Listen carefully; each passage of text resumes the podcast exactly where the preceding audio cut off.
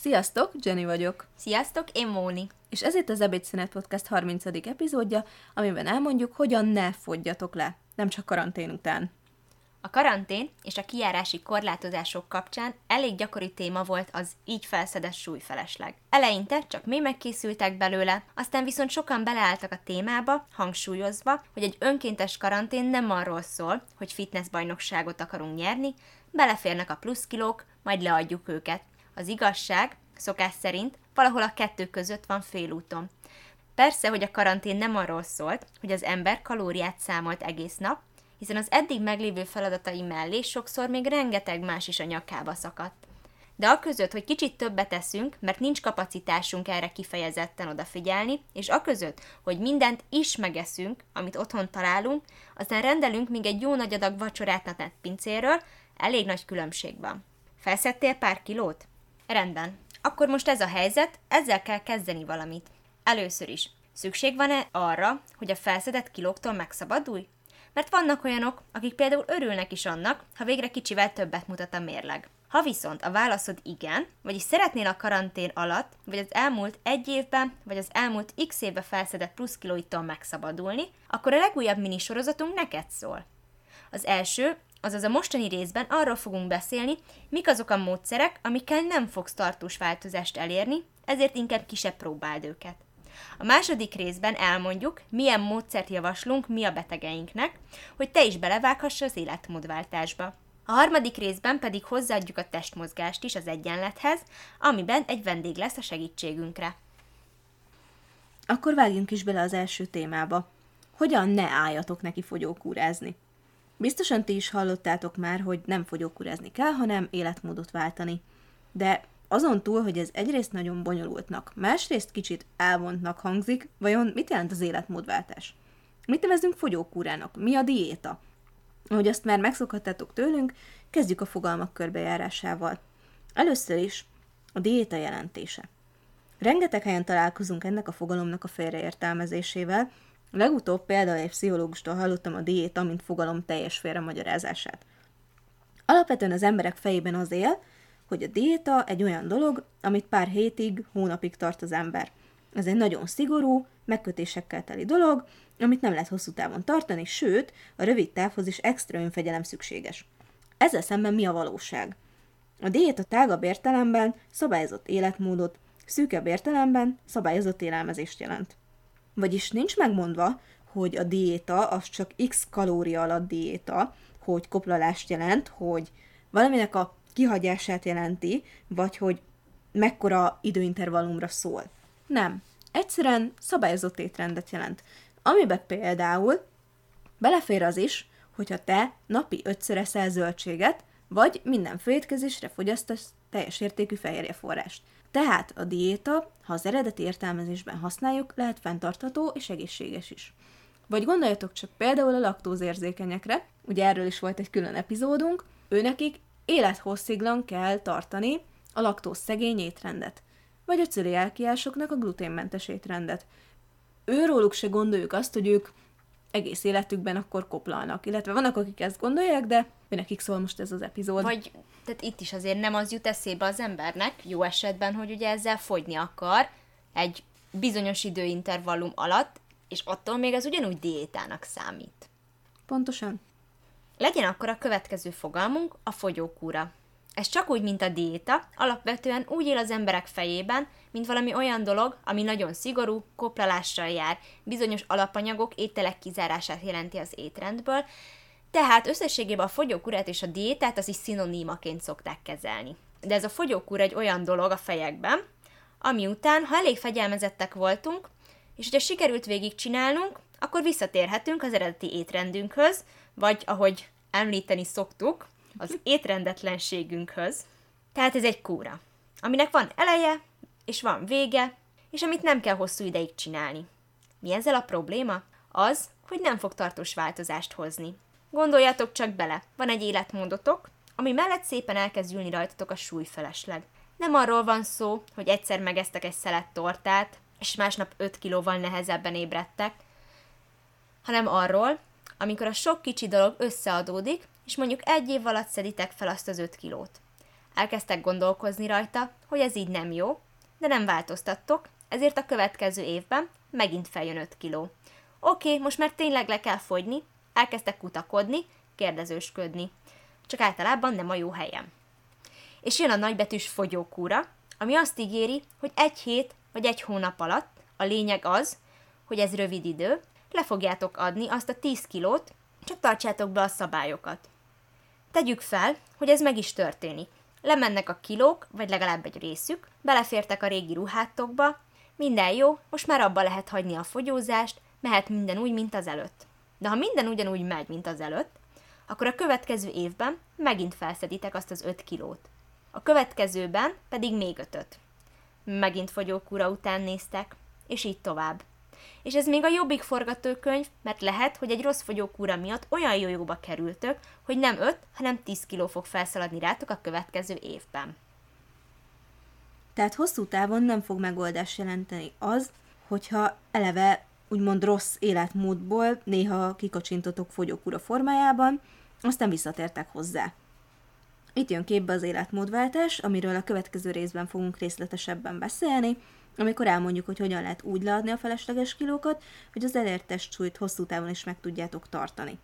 Előzetesként annyit mondanánk róla, hogy az életmódváltás nem arról szól, hogy szigorú szabályok közé kell valahogy beszuszakolnod magad, hanem arról, hogy az egészséges táplálkozásra építve egy rugalmas alapot hoz létre magadnak, amivel minden élethelyzetben képes leszel jól dönteni az étkezéseddel kapcsolatban, és amiben igenis beleférnek olyan dolgok, amiket egy fogyókúrában csalásnak neveznek.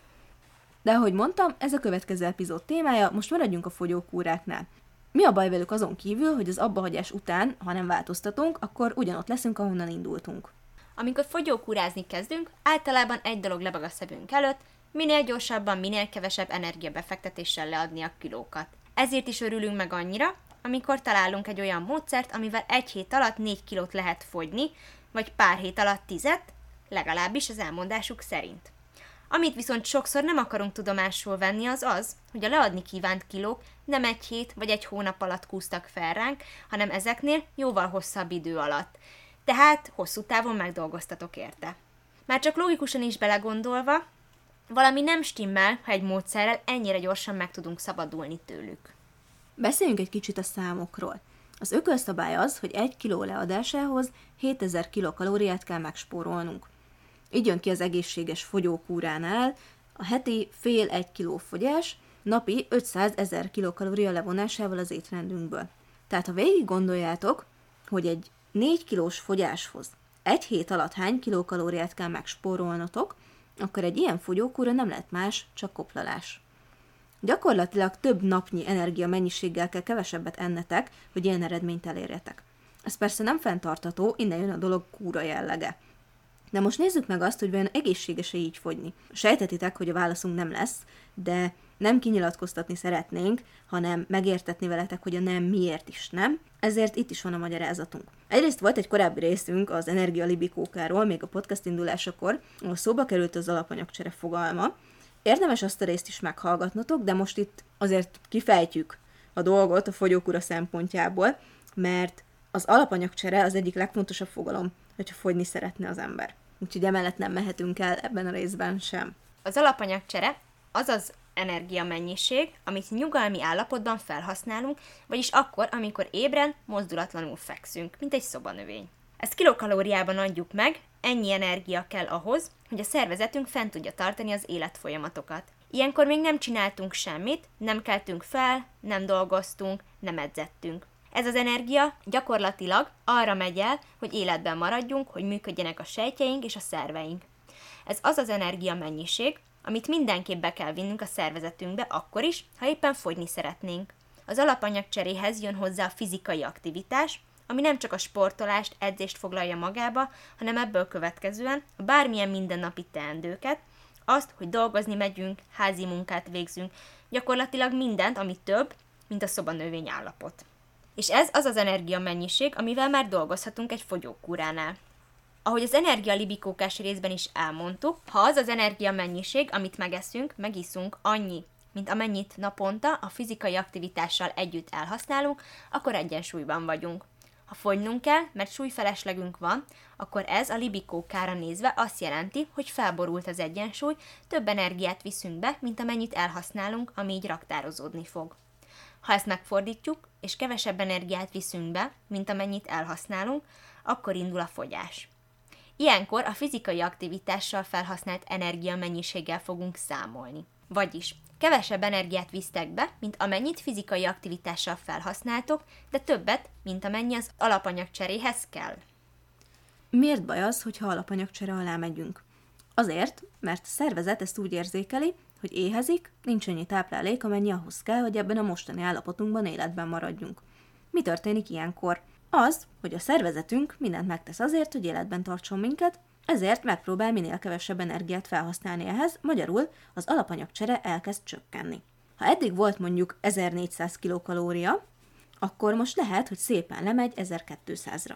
Ez pedig azért baj, mert ahogy már mondtuk, ezeket a koplaló fogyókúrákat nem hosszú távon tartja az ember, hanem csak rövid ideig, vagyis amikor abba hagyja, vissza fog állni egy magasabb energiabevitelre. Tegyük fel, hogy volt egy 1400 kilokalóriás alapanyagcserénk, fizikai aktivitással együtt elhasználtunk napi 1900 kilokalóriát. Viszont mi 2500-at ettünk meg naponta, ami 600 kilokalóriával több, mint amit elhasználunk, ezért hízni kezdtünk. Ha egy koplaló fogyókúrával sikerült felborítani az alapanyagcserénket úgy, hogy ebből az 1400-ból csak 1200 marad, a fizikai aktivitásunk mértéke nem változott, vagyis olyan 1700 kilokalória körül fogunk energiát felhasználni naponta, de visszaállunk a korábbi 2500 kilokalóriás étrendre, akkor az már nem 600, hanem 800 kilokalóriával lesz több, mint amennyit felhasználunk, így még többet fogunk visszahízni a fogyókúra után. Ezt hívják jó effektusnak. Persze ezt nem úgy kell elképzelni, hogy egy napig koplaltok vagy fogyóztok, és onnantól felborul a rendszer, és vége mindennek. De 7-10 nap után már csökkenni kezd az alapanyagcsere. És szerintem mindannyiunknak van egy olyan ismerőse, aki egyszer régen fogyókúrázni kezdett, aztán azóta is csinálja, kisebb-nagyobb szünetekkel, miközben egyre több kilót szed fel. Ők sajnos pont ebbe az ördögi körbe estek bele. Mielőtt viszont megörülnétek, hogy akkor hat napig lehet koplalni, elmondjuk, hogy igen, létezik olyan, hogy VLCD diéta, vagyis nagyon alacsony energiatartalmú étrend, amivel napi 600-800 kilokalóriát visz be az ember, de ezt csak és kizárólag intézeti körülmények között lehet kivitelezni, és akkor is csak rövid ideig, mint ahogy egy vakbélműtétnek sájatok otthon neki. Olyankor fordul elő, hogy ezt is bevetik, amikor 40-100%-os túlsúly áll fenn, illetve kisebb súlyfeleslegnél 20-40%-nál, akkor, ha már az elhízás szövődményei is fennállnak, például diabétesz. Tehát nem a nassolással összegyűjtött plusz 3 kilóról beszélünk. A nullkalóriás diéta pedig még felügyelet mellett is szigorúan tilos. Ez most tényleg a ne próbáljátok ki otthon kategória. Az sem elhanyagolható tényező, hogy ha a javasolt heti fél egy kilónál többet fogyunk, akkor az már nem csak zsírból történik, hanem a zsírmentes testtömegből is, ami alatt az izmokat és a vizet értjük, és mégis ki szeretne úgy lefogyni, hogy a zsír megmarad rajta, de az izmait közben elveszti. Részben ehhez kapcsolódik a következő kritika is. Ha koplaló fogyókúráról van szó, akkor ez nagyon gyakran egy alapanyag köré szerveződik, mint mondjuk a savanyú káposzta vagy a dinnye, amik mellé sokszor nem nagyon ehet mást az ember, ha be akarja tartani a szabályokat. Ilyenkor pedig még inkább rásegíthet az izomvesztésre, hiszen ha például nem visz be elegendő fehérjét, akkor nem lesz miből fenntartani az izomtömeget. De ez ugyanúgy igaz a vitaminokra, ásványi anyagokra is, hiszen ha egész élelmiszercsoportokat zárunk ki az étrendünkből fogyókúra címen, akkor sajnos minél tovább próbálgatjuk ezeket a diétákat, annál nagyobb eséllyel csúszhatunk bele valamilyen hiánybetegségbe. Ezért fontos, hogy a fogyókúrás étrendünk is kiegyensúlyozott legyen. Végezetül pedig pár jellegzetesség, ami alapján felismerhetitek, ha valaki egy egészségtelen fogyókúrát próbál nektek eladni, ami szerintem az emberrel naponta akár ötször megtörténik, hogyha csak egy Facebookot végigpörget.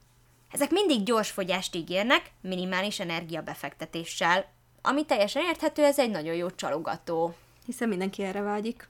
Általában egy vagy esetleg kettő alapanyagra húzza fel a diétát, amiről azt állítja, hogy kifejezetten segít lefogyni, esetleg eleve zsírégető tulajdonságai vannak, gyakran előkerülnek ehhez olyan fogalmak is, mint például méregtelenítő, salaktalanító, A lényeg az, hogy az adott élelmiszer az mindenre is jó, és ráadásul még az immunrendszert is erősíti. Például én egyszer beszélgettem bent a kórházban egy ápolónővel, aki mesélte nekem, hogy már többször próbálta ezt az almaecetes koplaló fogyókúrát, aminek összességében az volt a lényege, hogy minden egyes étkezés előtt egy kanál almaecetet el kellett fogyasztania és hogy neki ez mindig bevált, fogyott vele több kilót, és hogy ez vajon hogy lehet, és hogy ez tényleg így beválik és hogy milyen érdekes. És miután beszélgettünk, kikérdezgettem, hogy amúgy ilyenkor hogy mint mentek a mindennapjai, igazából rájöttünk arra, hogy abban volt a kulcs, hogy mivel az étkezések előtt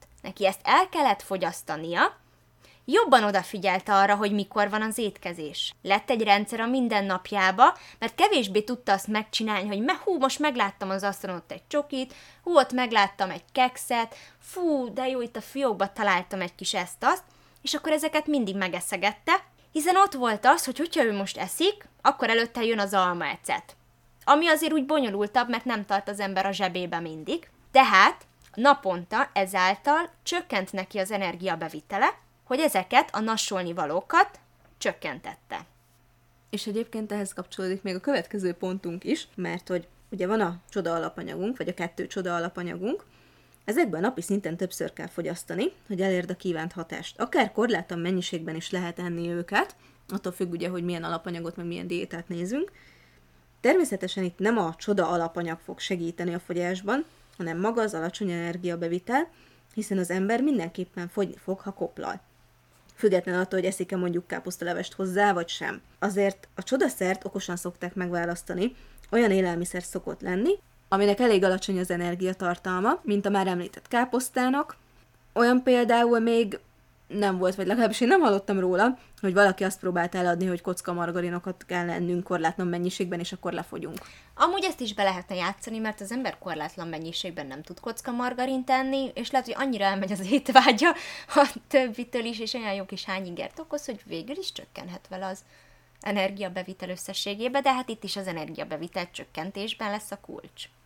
De ilyenkor a, a csoda alapanyag mellett nagyon komoly megkötések vannak a nyersanyagok szempontjából. Sokat iltott dolog. Esetleg nem is nyersanyagcsoportokat, hanem makrotápanyagokat tilt, például a zsírt vagy a szénhidrátot. Akár azt is mondhatja, hogy a diét alatt semmi más nem fogyaszthatsz, csak a csoda alapanyagot, ami majd lefogyaszt. De ugye beszéltük már korábban, hogy ez az energiadeficit miatt van. Olyat is láttam már, hogy csak zöldséget, gyümölcsöt és káposztalevest engedett a diéta, szóval ott meg pont a fehérje hiányzott. Ezen kívül még nagyon jellemző ezekre a fogyókúrákra az irreális adagnagyság, például összesen egy zsemlét, két tojást és egy adag zöld salátát enged egész napra. Ha legközelebb láttok egy fogyókúrás hirdetést, gondolatban nézzétek végig a szempontjaink alapján, még akár bingót is lehetne csinálni belőle. Összességében ne vágjatok bele ész nélkül egy jól hangzó koplalásba, mert hosszú távon csak ártotok magatoknak vele. Inkább legyetek türelmesebbek magatokkal, és választhatok a nehezebb, de hosszú távon egészségesebb módszert, és persze hallgassátok meg a következő epizódunkat, amiben elmondjuk, hogy mit is jelent ez pontosan. Megnézzetek majd be a Facebook csoportunkba, amit a Jenny majd el is mond, hogy mi a neve, mert biztosan el fogok dicsekedni majd az egyik kedvenc fiatal páciensemmel, aki idézőjelesen csodával határos módon hallgatott rám, betartotta, és szuperül el van, eljár bulizni is, eljár sütögetni, ledolgozik 24 órákat, és nem éhezik, és fogyott azt hiszem másfél-két hónap alatt, olyan nagyjából kezdi megközelíteni a 10 kilót. Szóval ő még hozzákapcsolódik az előző epizódunkhoz is, amiben ugye a váltott műszakról beszéltünk. Úgyhogy lehet fogyni normálisan, és lehet fogyni úgy is, hogyha az ember 24 órákat dolgozik. Mi meg nagyon büszkék leszünk rá. Igen. Mindig azt szoktam mondani ilyenkor, hogy ez nem a mi érdemünk, mi csak segítünk. Igen, hát igazából elindítjuk egy úton. Meg hogyha elbizonytalanik útközben, akkor meg néha megmondjuk, hogy most jobbra vagy balra forduljon, de végig menni sajnos senki helyet nem tudunk ezen az úton. Igen. Pedig volt már hasonló elvárás. De erről majd a következő utáni epizódban fogok mesélni. akkor jöjjenek a szokásos epizód végi tudnivalók.